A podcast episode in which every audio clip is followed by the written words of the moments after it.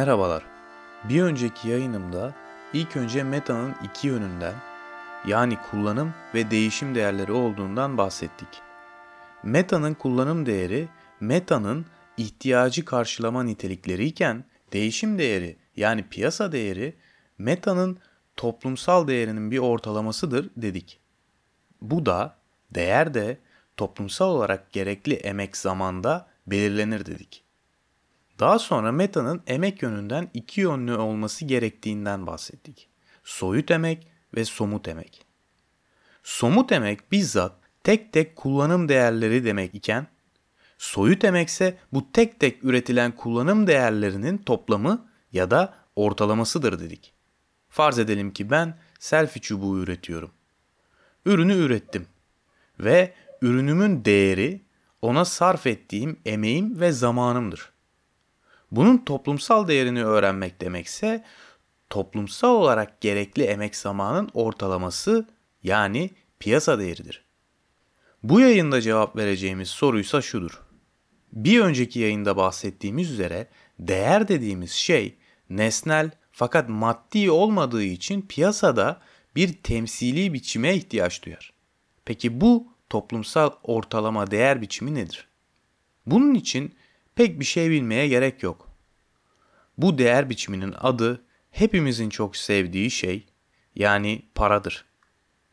Peki para dediğimiz bu şeyin kaynağı nedir? Yani doğuşunun kaynağı nedir? Ne oldu da etrafımız para doldu?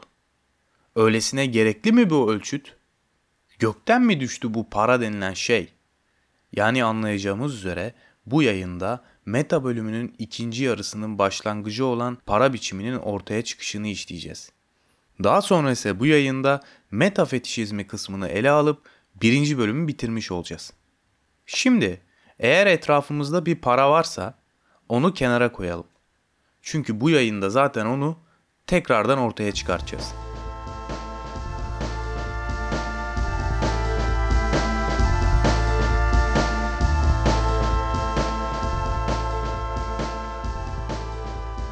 Bu kısımda David Harvey'in bahsettiği üzere Marx muhasebeci şapkasını takıyor. Gözümüzün korkmasına gerek yok. Gayet basit orantılar. Sadece biraz uzun geliyor o kadar. Bu temellendirmelerin önemine erişmek içinse doğrudan kapitali okumak gerekir. Bizse burada bu uzun argümanların temelde ne söylemek istediğini anlamaya çalışalım. Ve Marx bu kısmın ilk sayfasında derdiyle ilgili neler diyor ona bakalım ilk önce. Başka bir şey bilmese bile herkes metaların hepsinde ortak olan bir değer biçimine sahip olduğunu ve bunun kullanım değerinin çeşitli maddi biçimleriyle tam bir karşıtlık gösterdiğini bilir. Bunların para biçimini kastediyorum diyor. Herkes parayı bilir yani. Ve bu paranın ihtiyaçlarımızı karşılayan metalarla çeliştiğini de bilir. Mesela çanta. ihtiyaçlarımı karşılayan bir metadır. Fakat para olan toplumsal değer temsili, çantanın ne kadar ihtiyacı karşıladığıyla ilgilenmez.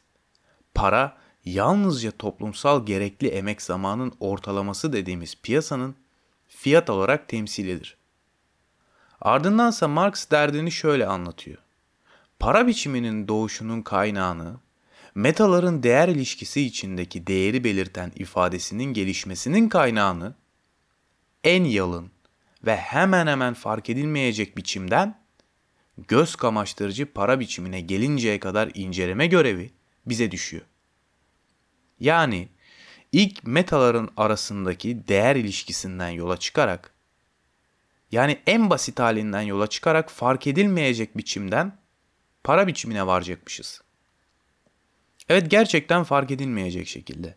Çünkü muhasebeci şapkası dedik ya Marx örnek olarak bir ceket ve keten eşitliği veriyor ve bu dokumacı ile terzinin sürekli doğru orantılarını, ters orantılarını gözlüyorsunuz. Sonra da biz ne işliyorduk? Ne oluyor? Niye bunlar anlatılıyor diye sormuştum ben bu kısmı okurken.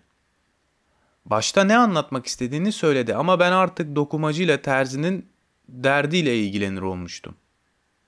Sonra yavaş yavaş para biçimine geçiverdik. Ardından geriye dönüp Marx'ın fark edilemeyecek biçimde dediğini tekrar okuyunca da gülmüştüm. İşte önceki bölümde kitabın mimarisi derken bundan bahsediyordum. Kapital sunuş biçimi itibariyle yalnızca bir ekonomi politik kitabı değil. Meselelerini size keşfettirmek istiyor. Ve siz de anlamak için dediğini yaptığınızda aradan kaç sene geçerse geçsin sanki Marx yanınızdaymış gibi aranızda bir gülüşme olabiliyor. Ayrıca şunu da mutlaka eklemek gerekir ki Marx sürekli bir sonraki bölümde önceki bölümün veya kısmın eksikliklerini söylüyor. Mesela birinci bölümü okuyup kapattıysanız veya iki veya üçü bu hata olacaktır. Çünkü belirli kısımları daha ele almadığı için şimdilik söylediklerinin o kadarı varsayılıyor olabilir. O yüzden Kapital kısım kısım bilinecek bir kitap değil. Mümkünse bu yayınları da baştan sona dinlemeye çalışın. Artık devam edelim ve bu bölümün asıl meselesine gelelim. Bu kısımlarda birkaç dakika sabretmemiz gerekiyor. Daha enteresan kısımlara bunları kısaca anlatmadan geçmek istemiyorum. Marx bize şöyle bir eşitlik veriyor. 20 metre keten bezi bir ceket değerindedir ya da bir ceket eder. Şöyle de devam ediyor. Değer biçiminin bütün sırrı bu basit biçimde gizlidir ve bu nedenle bunun tahlili oldukça güçtür. Biz bu eşitliği revize edelim ve mesela benim 30 tane elimle sardığım tütünüm var diyelim. Bu 30 tane sarma tütün bir paket sigara eder ya da bir paket sigara değerindedir diyelim. Şimdi ne yapmış olduk? 30 tane sarma tütünü bir paket sigaraya eşitlemiş olduk. Yani dedik ki değer bakımından ha 30 tane sarma tütün ha bir paket sigara. Aynı yaptık bunları. Fakat bundan çok daha fazlasını yaptık aslında. 30 tane sarma tütünün değeri belli miydi? Değildi. Bunun değerini öğrenmek için başka bir metaya göre onun değerini belirledim aslında. Neye göre? Bir paket sigaraya göre. Yani 30 tane sardığım tütünüm bir paket sigaraya göre değeri belirlenmiş oldu. Şimdi de derim işte 60 tane sarma 2 paket sigara vesaire. Ben 30 tane sarma tütünümün değerini belirlemek istiyor ve bir şeye göre belirliyorsam buna göreli değer diyeceğim. Yani göreli değer nedir? Değerini belirlemek istediğim ve bir şeye göre belirleyebildiğimdir. Yani 30 tane sarma tütünümdür. Bu göreli değerdir. Bu durumda bir paket sigara ne oluyor? Değeri belirleyen oluyor. Değer ölçütü oluyor yani. Bir paket sigaraya göre sarma tütünümün değerini ölçüyorum. Yani eşitliyorum. O halde bu durumda bir paket sigaraya da eş değer diyebilirim. Eş değer bir değer ölçütü olan bir paket sigara değeri belirleyen olduğu için aktif bir roldeyken göreli değer değerini belirlemek istediğim ve değeri belirlenen olduğu içinse pasif bir roldedir.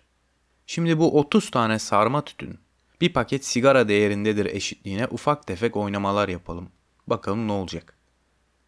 Mesela 30 tane sarma tütünümün değeri iki katına çıksın.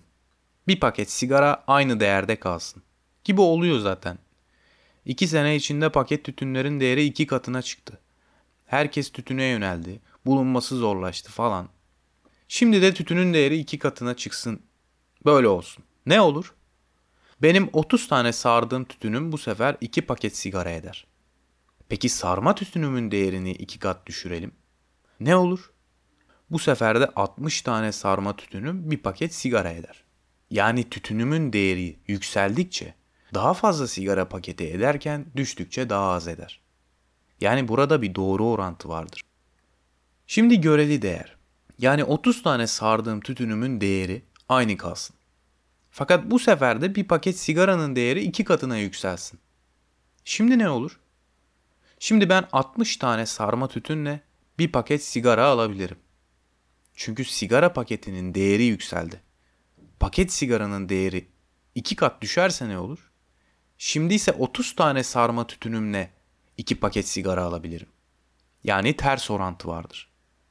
Bu basit orantılar anlaşılınca Marx'ın bu kısımda söylediği bütün orantılar anlaşılabilir. Şimdi asıl meselemize yaklaşıyoruz. Eşitliği genişletelim. 30 tane sarma tütün ya da 3 tane aloe vera bitkisi ya da 8 tane elma bir paket sigara değerindedir diyelim. Bir paket sigara ile bir şeyin değerini belirleyebiliyorsam başka şeylerin de değerini belirlerim. Fark ettiysek basit bir piyasadan bahsediyoruz ve soyut emek dediğimiz piyasa değerinin biçimi bir paket sigara oluyor. Az malın olduğu basit bir kabile düşünelim ve bir paket sigaranın da onun piyasasının değer biçimi olduğunu düşünelim. Fakat başka kabilelerin de kendilerince ölçü temsilleri, biçimleri yani eş değerleri vardır. Yani onlar bir paket sigara demez de deri ya da at der. Hatta oralarda benim göreli değerlerim eş değer de olabilir. Her şeyimi değiştirmek istiyorsam güçlük çekebilirim yani. Biri bir paket sigaraya göre ölçer, diğeri ise bir ata göre. Tabi bunlar sadece konu anlaşılması için verilen örneklerdir. Marx, David Harvey'in üstünü çizdiği üzere tarihsel bir argüman yapmaz. Mantıksal bir şeyden bahsediyoruz burada. Yani kısaca ortak bir eş değer ya da ortak bir değer temsili olursa bu ortak eş değer biçimi değişimi kolaylaştırır. O halde biz de şimdi bir değişiklik yapalım. Mesela bir paket sigara demeyelim de şöyle yapalım. 30 tane sarma tütün, 5 gram gümüş ya da 17 lira değerindedir diyelim. Ne değişti? Hiçbir şey. Üstelik ortak bir eş değer oldu para biçimi. Şimdi ortak eş değer olan para biçimine eş değer ve göreli değerdeki doğru ve ters orantıları gene uygulayabilirsiniz. Artık bu anlatılanlardan yola çıkarak bir önceki kısma geri dönmemiz gerekiyor. Çünkü Marx bize şunu diyor. Bu bölümün başında günlük konuşma diliyle bir metanın hem kullanım değeri hem de değişim değeri olduğunu söylememiz, doğrusunu söylemek gerekirse yanlıştı. Meta kendisini bu iki yanı ile değeri, bağımsız biçimini yani değişim değeri biçimini alır almaz gösterir. Yalıtılmış halde hiçbir zaman almaz. Ama ancak farklı türden başka bir meta ile bir değer ya da değişim ilişkisi içine girince bu biçime bürünür. Biz bunu bildikten sonra anlatım şeklinin zararı olmaz ve ancak kısaltmak bakımından yararı vardır. Şimdi diyor ki bize biz e, metanın iki yönünden yani kullanım ve piyasa değerleri olduğu şeklinde başta ikiye ayırdık ama bu o kadar da basit değil aslında. Kafamız karışmasın diye bu ayrımı yaptık. Meta'nın kullanım değeri metada vardır. Fakat piyasa değerinin olması için metanın başka bir metayla değerinin biçimi belirlenmesi gerekir. Ağaçlardan elma topladım diyelim. Elmanın sağına soluna bakarak değerini belirleyemem. Yani başka bir meta onun eş değeri olmalı ki değer biçebilelim. Ve bu ortak eş değer biçime ise paradır dedik. Para, Marx'ın dediği üzere biraz önce değindiğimiz basit meta değer biçimi yani göreli ve eş değer biçimi para biçiminin çekirdeğidir diyebiliriz artık. Artık buraya kadar bahsettiklerimizden kısaca bahsedip metafetişizmi kısmına da geçebiliriz. Soyut emek dediğimiz şeyin tek tek üretilen kullanım değerlerinin yani somut emeklerin toplumsal olarak gerekli emek zaman ortalamasıdır dedik. Fakat değer dediğimiz toplumsal gerekli emek zaman nesnel fakat maddi olmadığı için soyut emek maddi değildir dedik. Bu yüzden bir temsili değer biçimine ihtiyacı vardır dedik. İlk olarak 30 tane sarma tütünümün bir paket sigaraya göre değer biçimini belirledik. Daha sonra ise bu basit eşitliğin para biçiminin çekirdeği olması gerektiğini öğrendik. Ve şimdi geleceğimiz kısımsa birinci bölüm boyunca anlatılanların sonuçlarıyla ilgilidir. Metafetişizm bölümü, Kapital'in ilk baskısında yani 67 baskısında ayrı bir kısım olarak yer almaz. Fakat ikinci baskıda ayrı bir kısım olarak karşımıza çıkar. Bu kısımda muhasebeci Marx'tan eser yoktur artık. Bu kısım bizi toplumsal olarak kurulmuş zorunlu ilişkilerin genel olarak ne türden sonuçlar doğurduğuna dair göz atmaya çağırır. Marx şöyle başlar. İlk bakışta meta çok önemsiz ve kolayca anlaşılır bir şey gibi gelir. Oysa metanın analizi aslında onun metafizik incelikler ve teolojik süslerle dolu pek garip bir şey olduğunu göstermiştir. Marx bize şöyle sesleniyor. Buraya kadar yaptığımız meta analizinde Meta'nın aslında basit bir şey değil de ne kadar metafizik bir garipliğe sahip olduğunu fark ettin mi?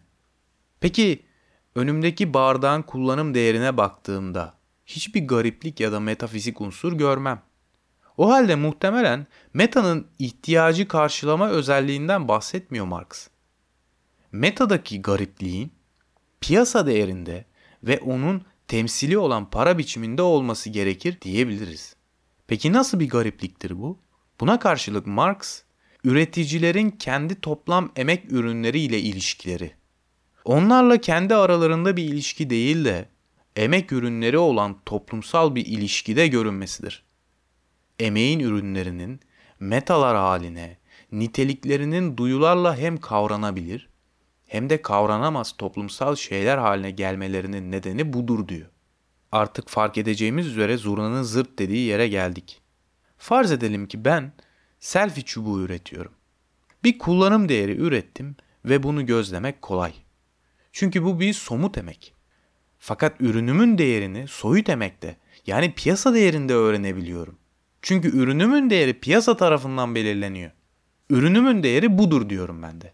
Peki piyasa dediğimiz toplumsal olarak gerekli emek zamanın ortalamasını belirleyen şey ne? Önceki yayında bahsettiğimiz üzere piyasayı belirleyenin tam ne olduğunu bilmiyorum. Çünkü piyasa değeri dediğimiz şey maddi, temel belirleyicilere sahip değil. Çünkü piyasayı her şey etkileyebilir. Kesin olarak şu ya da bu belirler diyemeyiz. Fakat piyasa aynı zamanda da nesneldir. Metaların etkileşimlerini ve sonuçlarını görebiliyorum çünkü. Mesela koronavirüs çıktı ve selfie çubuklarının değeri düştü. Artık trend olmadığı için değeri düştü. Popüler bir Instagramer çıktı selfie çubuğuyla çekilmiş fotoğraflarla alay etti, değeri düştü. Milyon tane sebep ve sürekli değişebilir. Ayrıca bu yüzden tam öngörülemez bir şeydir piyasa değeri. Yani piyasayı belirli temel şeyler belirlemiyor. Fakat aynı zamanda da piyasa ürünümün değerini belirleyen şey. Ürünümün değerini ondan öğreniyorum. Yani ürünümün değerini piyasa belirliyor da piyasayı tam olarak ne belirliyor belli değil. Yani ürettiğim ürünün değerini, neyin belirlediğini tam olarak bilmediğim, bazı ilişkilerini ve sonuçlarını görebilsem bile sonraki üretimimde neyin beni beklediğini bilemediğim, gizemli, rastlantısal, sürprizlerle dolu bir şeyin piyasanın biçtiği değeri kabul etmiş oluyorum. Ve dünyadaki her yolla belirlenebilen piyasa değerinin ürünüme biçtiği değer, ürünümün gerçek değerini yansıtabilir de yansıtmayabilir de. Yani piyasa değerinin temsili biçimi olan fiyat, o şeyin gerçek değeri olabilir de olmayabilir de. Bir markete gittiğimde karşılaştığım fiyatlar o şeylerin değeri midir gerçekten? Bu piyasa ve onun değer temsili fiyatı kabul etme zorunluluğum üzerine Marx şöyle diyor. Üreticilerin iradeleri, öngörüleri ve davranışlarından bağımsız olarak sürekli değişir. Bunlar için kendi toplumsal faaliyetleri nesnelerin faaliyetleri biçimine alır ve onlar nesneleri yöneteceğine nesneler onları yönetir. Bu öyle bir şey ki William Turner'ın yağmur, buhar ve hız tablosu gibi gizemlerle, fluluklarla dolu, hızlı, akışkan ve güvenilir de değil. İşte durumun vahim tarafı da bu. Üstelik fazlası da var. İleriki bölümler sürekli bu anlattıklarımız üzerine binerek gidecek çünkü. Şunu aklımızda tutalım. Toplumun bütün bireylerinin temel, bireysel ve sosyal ihtiyaçlarını karşılamak için zorunlu ilişkiye girdiği, ürettiği ve tükettiği en temel hücrenin yani metanın eni sonu fiyat para olarak değer temsilinin gerçek değeri yansıtıp yansıtmadığı konusunda bir muamma ve gizemlerle dolu olduğu. Bunlar tek tek üreticiler arasındaki ilişkiyi açığa kavuşturmak veya aydınlatmak yerine örtbas eden öğe haline gelir. Marx buna yönelik hayati birkaç örnek sunuyor bize. Bir nesneden algılanan ışın bize görme sinirimizin özel etkilenmesi olarak değil de gözün dışında bir şeyin nesnel biçimi olarak geliyor. Biz Marx'ın söylediğine yönelik daha çok günümüzü yansıtan bir örnek verelim. Mesela YouTube ve Spotify. Bu iki farklı platform belirli ortaklıklarla kendilerine ait piyasalara sahipler. Bu platformlar içinde içerik üretebiliyorsunuz. Bu içeriklerden izlenme oranına ve bunlara göre aldığınız reklamlardan para kazanabiliyorsunuz. Yani izlenme oranları piyasa değerini dolaylı olarak yansıtıyor. Çünkü izlenme para demek. Ürettiğim içerik ise benim somut emeğim. Mesela bir müzik açtım çok dinlenmiş veya bir video açtım çok dinlenmiş. Peki o içeriğin toplumsal olarak harcanan gerekli emek zaman yani gerçek değerinin bir karşılığı mıdır izlenme oranı? Bunu bilemiyoruz. Yani bu öyle bir nesnellik ki ne izlenme oranına ne de fiyatına bakarak tam anlayabileceğimiz bir şey.